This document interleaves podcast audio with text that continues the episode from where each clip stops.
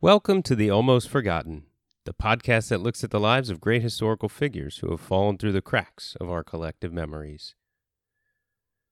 We are still talking about the Dutch Revolt, the Eighty Years' War, and if you haven't listened to the previous episodes on it, you might want to go do that now. Last time, the Dutch tried yet another foreign ruler, this time an English one, and that worked out about as well as the others. This time, Maurice of Nassau, the second son of William the Silent, comes into his own as a Dutch leader, and the United Provinces begin to assert the independence that they declared. If you're enjoying the series, please go rate the podcast on iTunes. Maps and images, as always, can be found on the website, almostforgotten.squarespace.com. You can send any comments or questions to me at almostforgottenpodcast.gmail.com or on Twitter at the Almost Forgot. This is the Dutch Revolt Part 7, Maurice of Nassau, and this is the Almost Forgotten.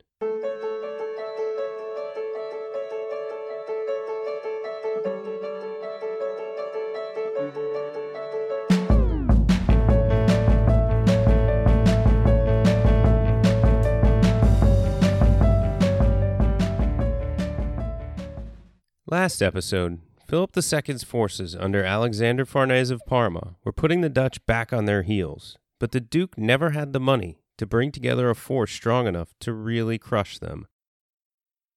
Meanwhile, King Philip spent his empire's money on the Spanish Armada and an invasion of England, rather than more attacks on the Low Countries. Not that it was all smooth sailing for the Dutch, who brought the Earl of Leicester and the English in, only to once again see firsthand that if they wanted to do revolution right, they were probably going to have to do it themselves. Alexander was angry. Unlike his uncles Philip and Don John, he was not interested in an invasion of England. He wanted to regain the Low Countries for the Habsburgs, and although many of his men had died of disease waiting for the Armada, he had gathered an army with nothing to do now but turn their attention to the Netherlands. In the fall of 1588, Alexander set out for Bergen op Zoom, a city in northern Brabant. It was a commercial center that sat on the Scheldt estuary, was heavily fortified, and was almost the only remaining Brabantine city in Dutch hands. The forces defending the city were mostly English and commanded by that Welshman Thomas Morgan. English soldiers, despite the change in politics, were still actively helping defend against the Spanish. By the time the Duke of Parma arrived, the dikes in the area had been smashed, and much of the surrounding land was at least partially submerged. After a few weeks of siege, a couple of Englishmen showed up in Alexander's camp. They were Catholics who were old pals of those English commanders that had surrendered Deventer and Zutphen, and they knew of a secret entrance to the city. The Spanish weren't fools, and so they didn't trust them. So they bound the two men's hands as a precaution before following them with a force of a hundred men at night through chest high water to the city's north gate, which had been surreptitiously opened for them. Another thousand soldiers followed them. After the lead force went through, the portcullis rope was cut, slamming the gate down behind the soldiers leading the group. It was a trap, and those stuck inside were immediately killed. The Spanish soldiers outside the gate attacked as well, but were turned back. In the end, a thousand attackers were killed. The next day, Maurice arrived with a relief force to add to the garrison, which sallied out and pushed the Spanish back from their entrenchments. As winter approached after these two defeats, Alexander realized, despite his 20, now something less than 19,000 soldiers, I guess, he was not in a position of strength. He abandoned the siege in November, taking up winter quarters in Brussels. By 1589, with the failure of the Armada and without significant cash flowing in, Alexander and the Spanish were in a weaker position, unable to launch major offensives. They did take the city of Geertruidenberg thanks to a mutiny of unpaid English troops, but most actual warfare ground to a halt. One major bit of action occurred at sea, though, when Elizabeth sent a force of her own, known as the English Armada, to attack Spain. A fleet of 150 ships, mostly armed merchant vessels, some one third of which were Dutch, was sent to attack Spain. Its purpose was a little different than Philip's goal of conquest. It was meant to foment a revolt in Portugal and cripple the Spanish to the point of ending the war. It was, however, about as successful as the Spanish Armada. They at least were able to attack some Spanish towns and destroy some Spanish supplies, but in the end, they didn't cripple the Spanish fleet or start a revolt in Portugal. A little less than half of the more than 20,000 who set out returned safely. Another important event occurred in 1589 that would help steer the course of the Dutch revolt. Henry III, King of France, was assassinated by a member of the Catholic League, one of the rival teams in the French Wars of Religion, who saw him as too conciliatory towards the Huguenots. His formerly Huguenot cousin, Henry of Navarre, the one who barely escaped his own wedding celebration alive during the St. Bartholomew's Day massacres in Paris, became the new King of France.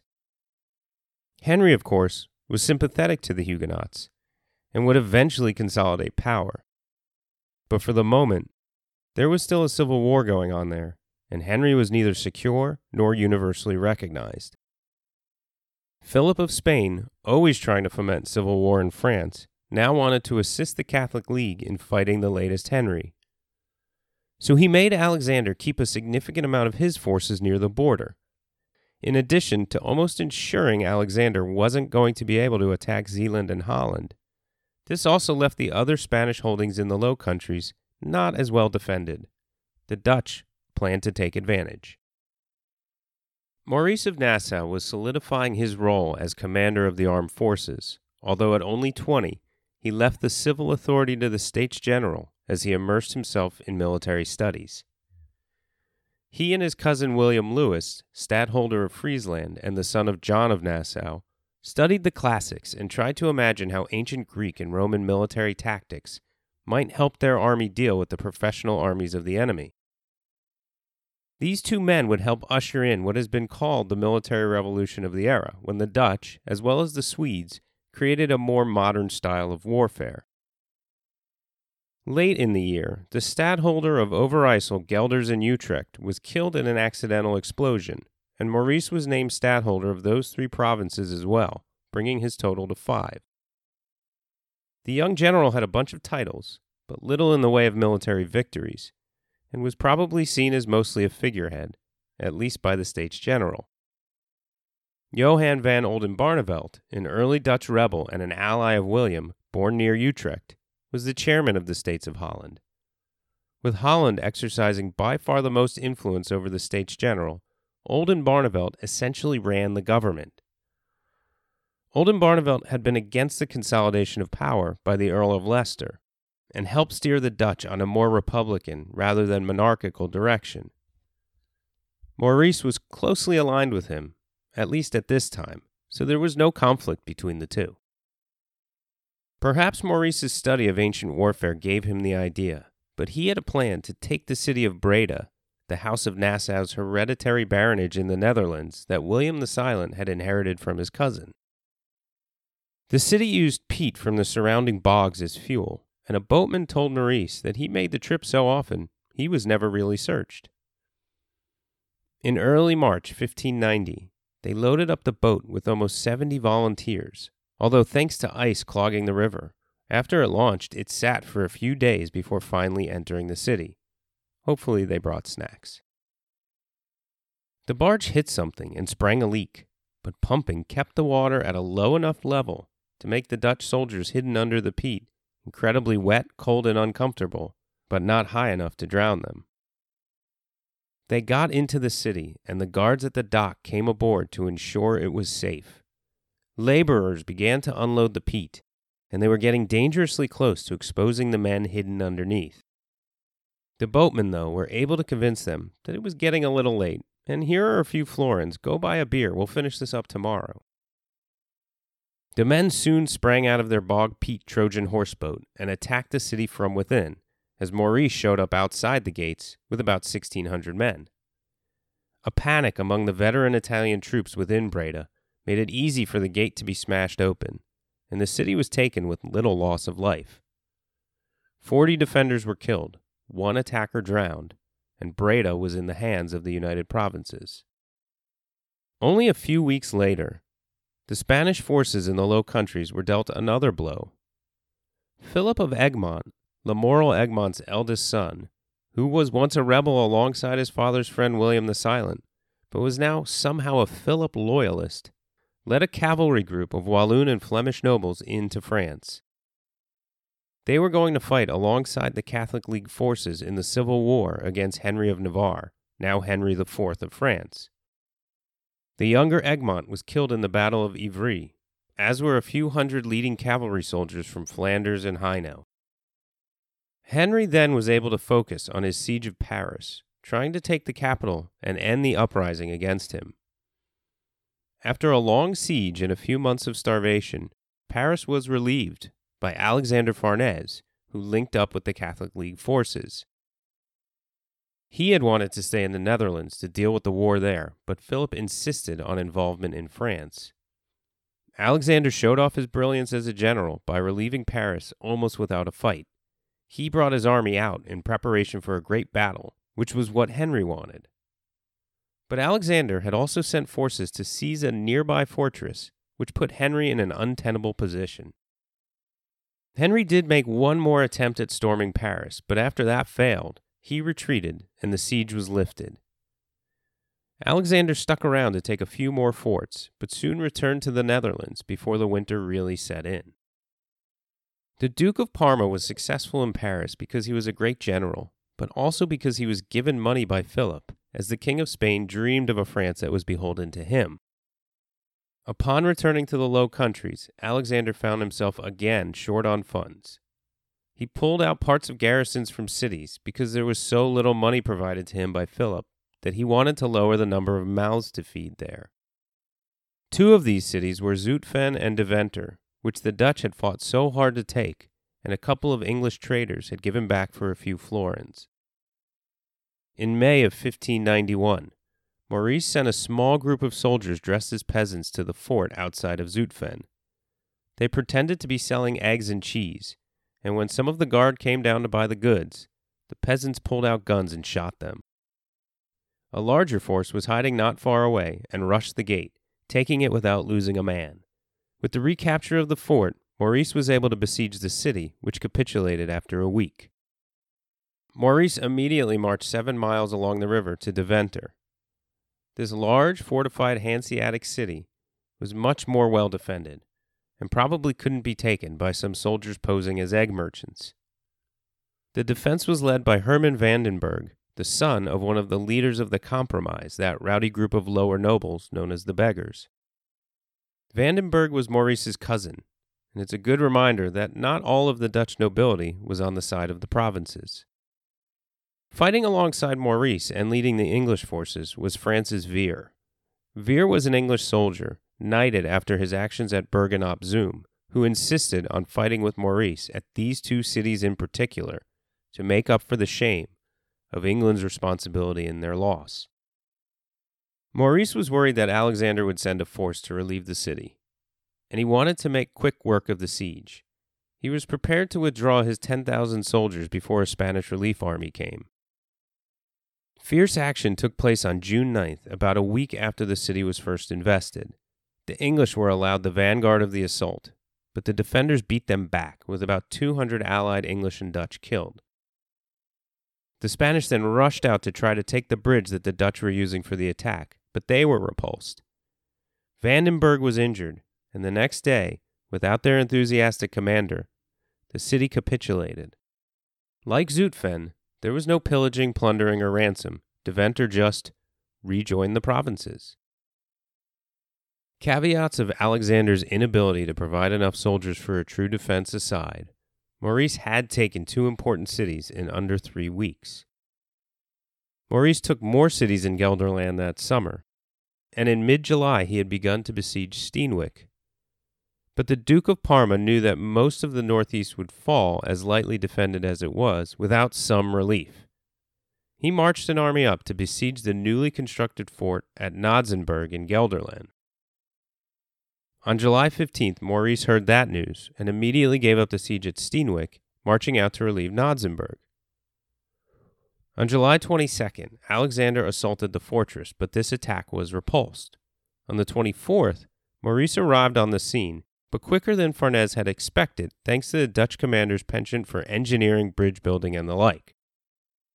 Maurice sent a small group of cavalry for reconnaissance. They encountered a large Spanish cavalry force and retreated in what appeared to be a full panic until Francis Vere's thousand musketeers jumped out of hiding and attacked the Spanish cavalry, killing or taking prisoner over 200 of them. Realizing he was now in a positional disadvantage, Alexander skillfully crossed the Waal River, a major branch of the Rhine, giving up the siege. He fell back to nearby Nijmegen, perhaps the oldest city in the whole of the Low Countries, although he didn't stick around long to defend it. But Maurice didn't take Nijmegen.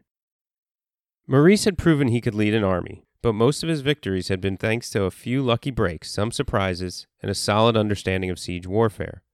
To some, the young general hadn't proved much yet, and when given the chance to besiege a big target, he now appeared to be backing off.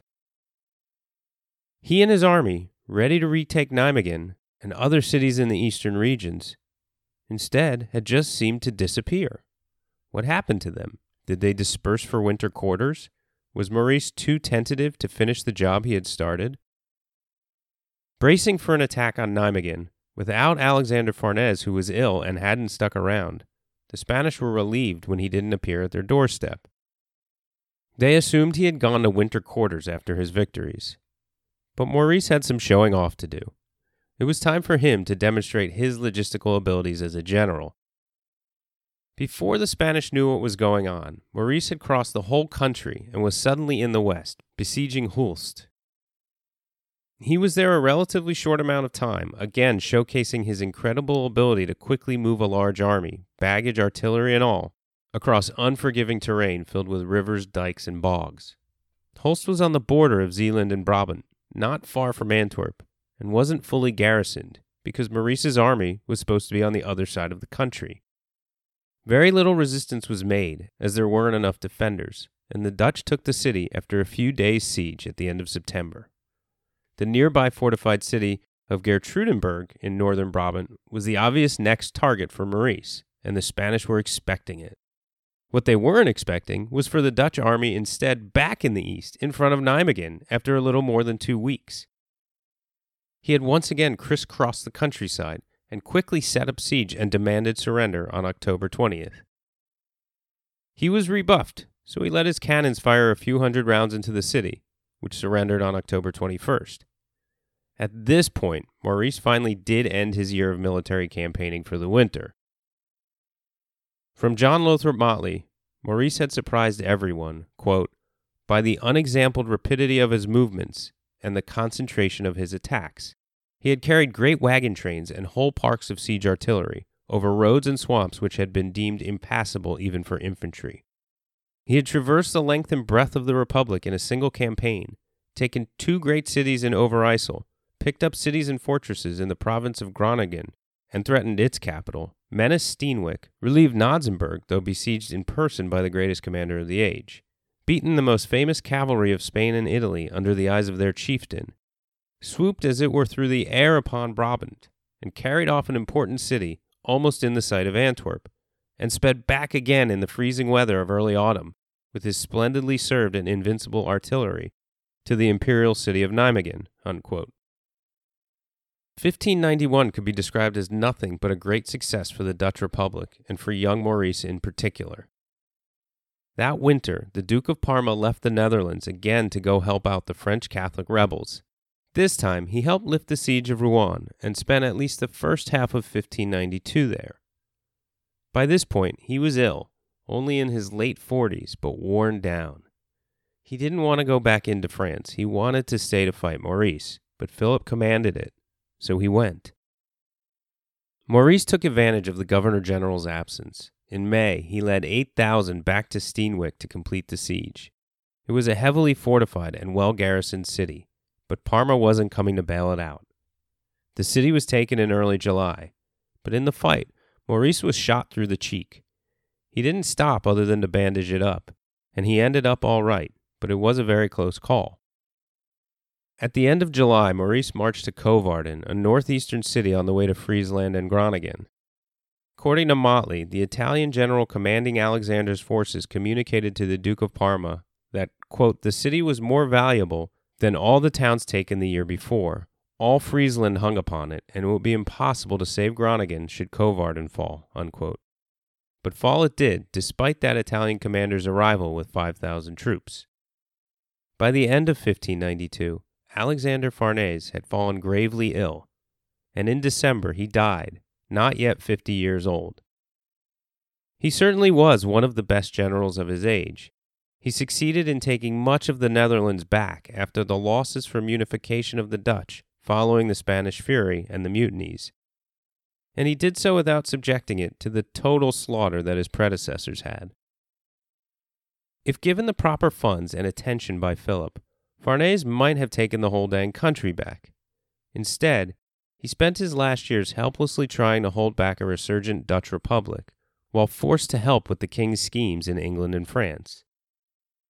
He was succeeded temporarily as Governor General of the Spanish Netherlands by Peter Ernst von Mansfeld, a 70 year old loyalist, originally from Saxony, but a long-time nobleman in the Low Countries, who had fought at Tunis alongside the Duke of Alba 50 years prior. At the dawn of 1593, most of the northern provinces were in the hands of the Dutch Republic, but a few holdouts remained. Geertruidenberg in northern Brabant which the Spanish strongly fortified, thinking that Maurice would head for it the year prior, was next on the target list for the Dutch. Sitting on the Meuse River, near where it spills out into the delta that feeds the North Sea, it was an important maritime city. Maurice arrived there in March and delivered a master class on the art of siegecraft. First, the Dutch formed a massive outer defense to protect themselves from attack by a relief force they built their own fortress around the one they were attacking. As 5,000 of Philip's soldiers came to relieve the city, Maurice remained behind his palisades, unwilling to engage. Von Mansfeld knew better than to engage the heavily fortified Dutch army that doubled his in size, as too many of his troops were off in France. And so he was forced to withdraw. But the city lay on the Meuse, so Maurice also needed a naval blockade. He had a semicircle of ships surround Geertruidenberg's port. Chained together, this mass of ships was impregnable to smugglers, and they were also able to cannonade the city. Unable to withstand the constant attacks, by late June the city had capitulated before von Mansfeld could return with a bigger relief force. William Lewis compared it to the Battle of Alesia, in which Julius Caesar surrounded a city in Gaul with a double palisade and eventually was able to make the great Vercingetorix surrender. It wasn't just siegecraft that made Maurice's army so formidable. Maurice really was a scientific general. I talked about the logistical brilliance already. Yes, he was a strong commander and was great at moving troops rapidly and safely. But his tactical innovations, implemented with his cousin William Lewis, are what made him so successful. William Lewis wrote Maurice a letter suggesting the use of imperial Roman tactics, such as those described by Aelianus Tacticus, also known as Aelian. Quote, I have discovered a method of getting the musketeers and others with guns not only to practice firing, but to keep doing so in a very effective battle order. Just as soon as the first rank had fired, then, by the drill, they will march to the back. The second rank, either marching forward or standing still, will then fire just like the first.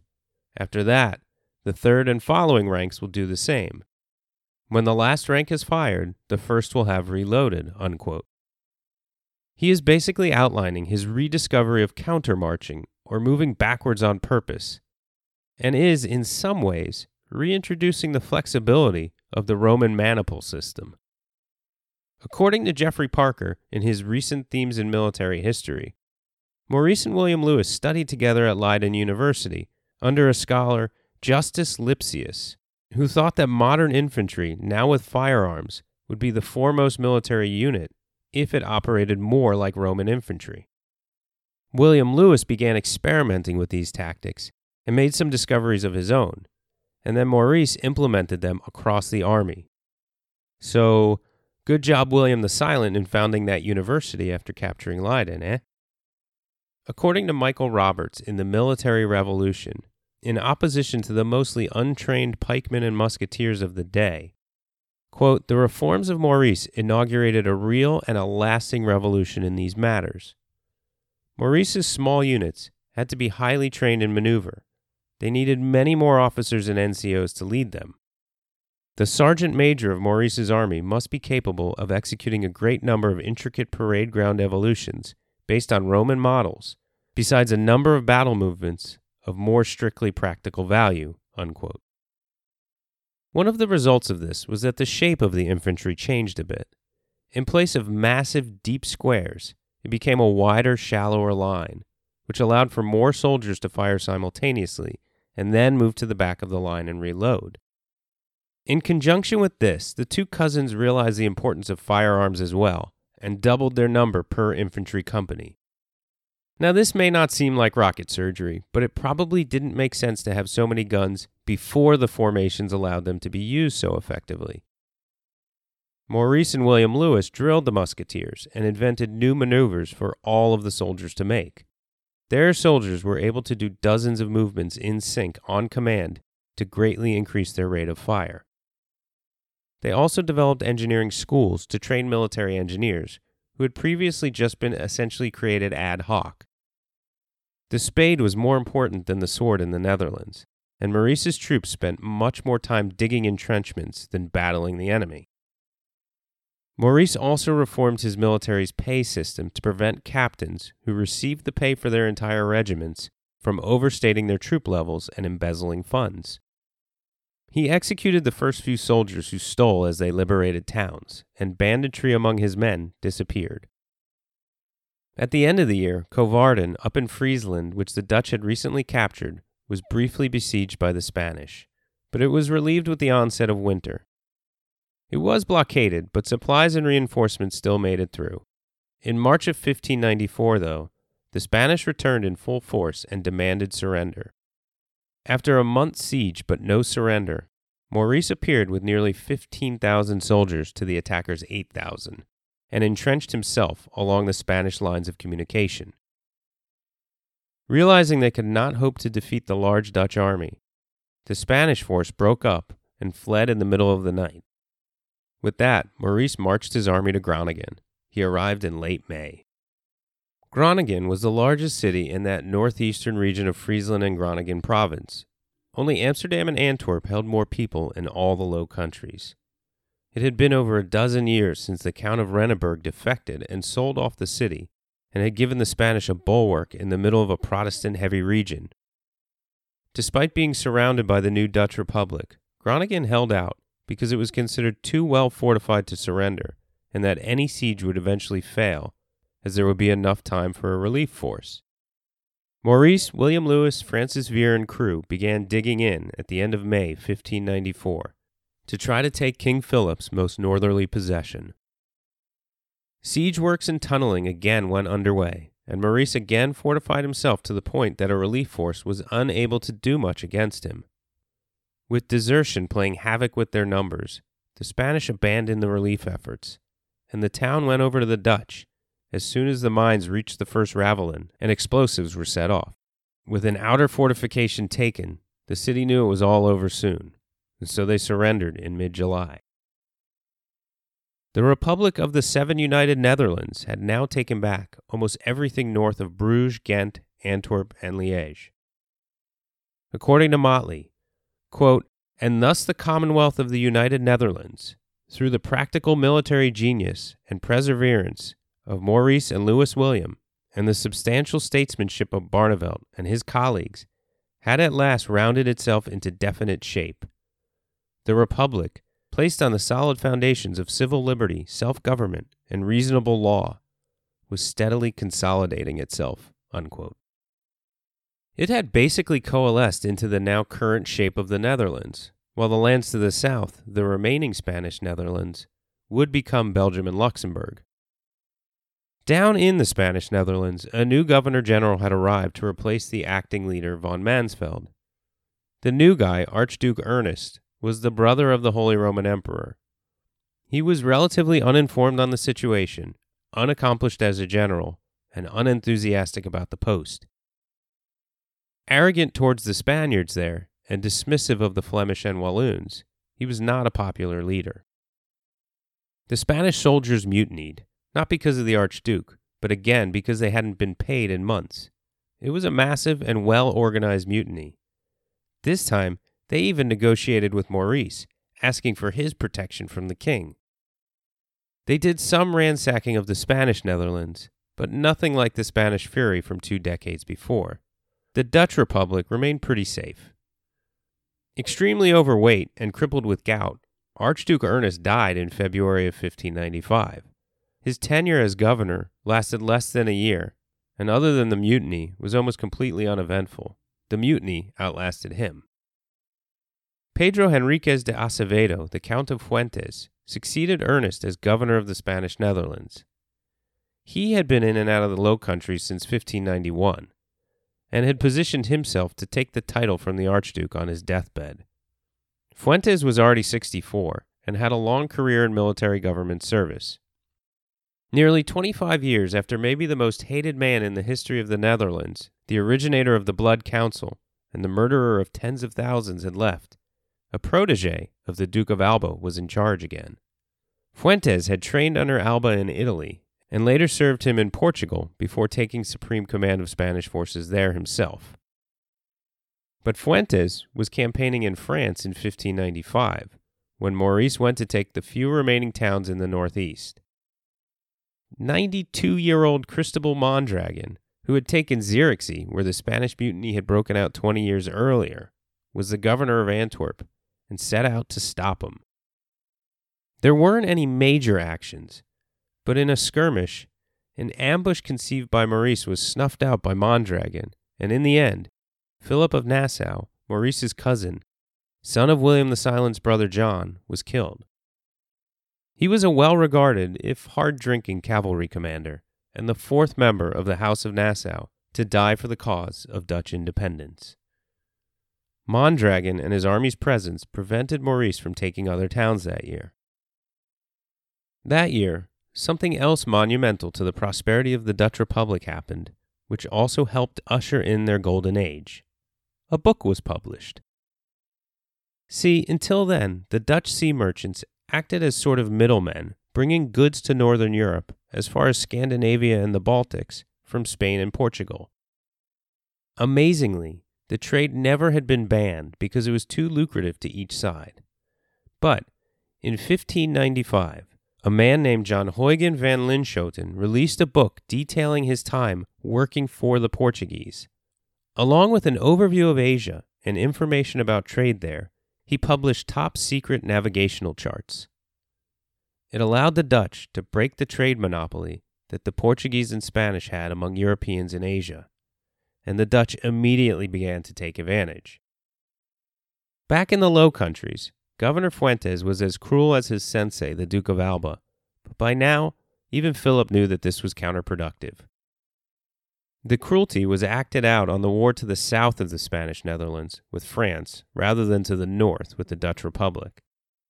Nevertheless, in January of 1596, Fuentes was shipped off to govern Milan and yet another new governor general arrived, who was yet another brother of a Holy Roman Emperor. 36 year old Archduke Cardinal Albert would last longer than his predecessors, and, shockingly, he actually brought some troops and money with him. Albert left the service of the church to take the role and, presumably, marry Philip's daughter. Also arriving in the Spanish Netherlands was the Prince of Orange. Philip William the eldest son of William the Silent, had been held in captivity in Spain for nearly 30 years and was a full loyalist to the Spanish regime. Call it brainwashing or whatever, while he revered his father and would suffer no slights on William's name, he held none of his father's beliefs. The States General made it clear that while they held him and his family in reverence, he was not getting his Dutch lands back, and he wasn't welcome without a passport. In other words, you can come here under the protection of diplomatic negotiations. Otherwise, don't come here. He took up residence in the Spanish Netherlands, where he would remain the rest of his life. 1596 did not involve another larger campaign to retake cities, but there was an Anglo Dutch expedition which raided Cadiz, a port city which sits just northwest of Gibraltar. It was a success. They sacked the city, burned much of it to the ground, and crippled as much of a third of King Philip's fleet. The year had mixed results, though. The French city of Calais on the coast was lost to the Spanish, as Maurice was organizing a relief force. And Archduke Albert besieged the city of Hulst, which surrendered in late summer. As winter came on, and Albert didn't disband his forces, just what he was going to do with such a large army camped in central Brabant, so close to Dutch land, became the question on everyone's mind. Maurice decided it wasn't worth waiting to find out, and in January of 1597, he quietly assembled a large force of his own in Geertruidenberg, meeting up with Francis Vere and the English forces. They marched over 20 miles in one day in cold January rain. The route was soaked and muddy, but they appeared within artillery range of the Spanish troops near the town of Turnhout. The Spanish troops did not attack that evening, probably fortunate for Maurice and his weary and wet army. They woke up on January 24th, having slept as well as one can after a 20 mile march, but knowing that the next day will likely bring a battle, to find the Spanish troops gone. Albert and company had made their way through a narrow pass in between waterlogged ponds, and Maurice was determined to engage, so he followed through the pass as well. It smelled like an ambush, the Dutch were worried it was an ambush, but it wasn't an ambush. Waiting for the Dutch to come out on the other side of the pass, the Spanish could have been in perfect position to destroy the pursuing army, but they were just trying to get the heck out of there.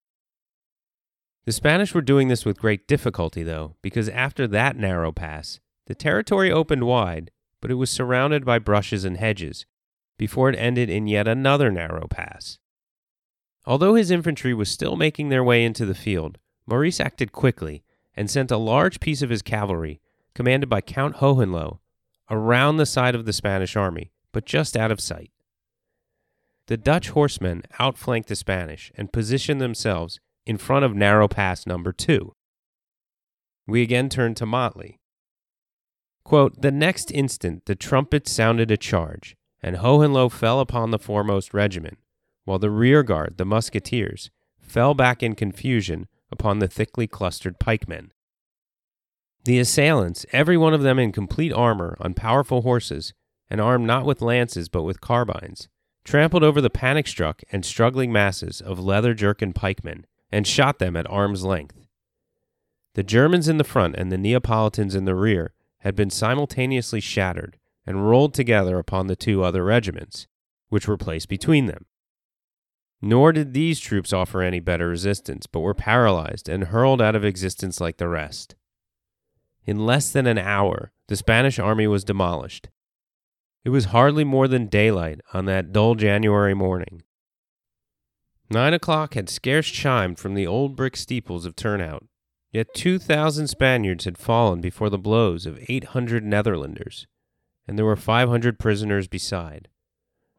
Of Maurice's army, not more than nine or ten were slain. Unquote. After this battle, with much of the Spanish forces in disarray, Maurice turned east. His campaign there was flawless, and he captured over a dozen cities and forts in and around Gelderland, including Groenlo and Lingen. Maurice hoped to follow up this by going back to the west the next year with an attack on Flanders, combining with the forces of Henry IV. But the great city of Amiens had been taken by the Spanish, and Henry had to spend most of the year besieging it and eventually taking it back. Maurice still wanted Henry of France to help him retake Flanders, but Henry was hoping to make peace with Spain. The Dutch Republic knew peace treaties were in negotiation, but they did their best to keep their friends in England and France at war with Spain. Their fear was that if there was a peace, it would just give Philip time to fill the Spanish Netherlands with troops and launch attacks in Gelderland, Frisia, northern Brabant, and eventually Zeeland and Holland. But events outside of the Netherlands overtook the area. The Catholic League had been crushed in France, and Philip was old and ill, and genuinely desirous of peace with Henry. Henry was happy to sign the Treaty of Vervins in May of 1598, which finally gave him Spanish recognition. Around the same time, Henry was able to issue the Edict of Nantes, promising religious toleration and rights to Huguenots under the now Catholic king. Philip, too, was busy issuing orders. He announced that former Cardinal Archduke Albert would be marrying his daughter, Isabella Clara Eugenia, and he quickly transferred sovereignty of the Spanish Netherlands to the two of them. Albert became the Duke of Brabant and Luxembourg, the Count of Flanders and Hainaut, etc., etc. The Dutch Republic was actually asked to accept the authority of their new leader, a request which was so audacious it might have even seemed humorous to them. In July, Philip II of Spain, 71 years old and weak, became extremely ill. He lasted a few more months, but on the 13th of September, 1598, the King of Spain for 43 years, and the tormentor of the Dutch Republic for most of that time, finally died. The Spanish Habsburg king Philip II was the big baddie for the Dutch. He threw away any possibility of peaceful relations with his most prosperous region rather than allow any deviation from the Catholic faith or allow the local nobles any bit of authority. He relished the murder of tens of thousands and pretended to support the Dutch nobility while literally signing their death warrants at the same time. He was duplicitous to them, but he was also comfortable writing lies to Cardinal Granvelle, the Duke of Alba, and his half brother Don John. It is worth noting that for all his faults and all his poor handling of the Low Countries, he isn't universally considered a terrible ruler for Spain. He led Spain during the height of what was certainly its golden age. Some of this was in spite of himself. If he could have been a little more willing to bend, a little less obstinate, he might have kept all of the Netherlands. The Spanish Armada was a disaster. His policy in the Low Countries were a disaster. He bankrupted the treasury more than once, and he set Spain up for a fall. But he also was handed the most powerful empire in the world, and he kept it that way. Spain didn't really start to decline until a generation or two after Philip's death. He was an absolute monarch who at one time defeated the French soundly, and his involvement in their civil wars probably kept his enemy France in chaos for several decades. He united the Iberian Peninsula by taking Portugal and expanded Spain's New World dominions. In the context of the Netherlands, though, he was an obstinate conniver whose inability to understand the people he ruled, let alone have any desire to compromise with them, led directly to their independence. He was succeeded by his son, Philip III, at least in theory. In practice, at least according to some historians, his pal, the Duke of Lerma, was the real power behind the throne. What is certain is that there was a decline in central authority, although some was to be expected after Philip II and the different regions of the empire were ruled more independently. Not by people from those places, of course, but by Spanish or closely allied proconsuls. Consequently, in the Netherlands, the archdukes, the collective name given to Albert and Isabella at the time, ruled the Spanish Netherlands as their own. In the Low Countries, a year or so of mostly defensive warfare had led the States General and Oldenbarnevelt to the decision that a bold stroke was necessary to restart the engine of revolution. Their aim was to take the city of Nieuport, a major port in Flanders in the Spanish Netherlands, before marching down to Dunkirk, which was a haven for piracy at that point. With the Archduke still busy dealing with mutinous soldiers, it was figured that leaving a relatively small defense force behind would allow for this campaign, and the people in the Spanish Netherlands might be induced to rise up against the Spanish and join the revolt. But Maurice, as well as his cousin William Lewis and the English commander Vere, were all fiercely against the campaign. They realized it would be a disaster for the Republic if they marched the large army needed for the endeavor and were defeated. And even if they won, it would be hard to defend the East at all. Holding on to the territory after a victory would be difficult. It was the first real disagreement between Maurice and Oldenbarnevelt that we know of. But the leader of the States General prevailed, because Maurice deferred to the authority of the Republican government. Odd thing, this Dutch Republic, where it appears civilian politicians held sway over nobility and the military. I wonder if this would catch on. In June of 1600, Maurice gathered an army of around 12,000 infantry and 2,000 cavalry and crossed the Scheldt. They marched past Bruges. I imagine them peeking over the walls of the city, hoping to spot the people begging to join the United Provinces. But nobody did. Maybe they were waiting for a military victory first.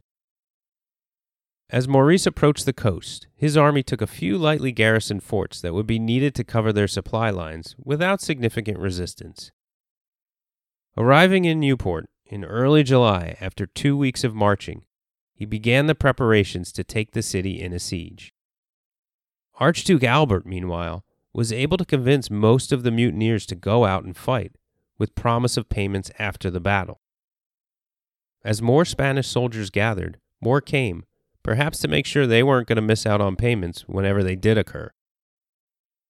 Outside of Ghent, at the end of July, Albert and Isabella addressed their army of nearly 10,000 and marched them off to fight these Netherland troops who were invading the Netherlands.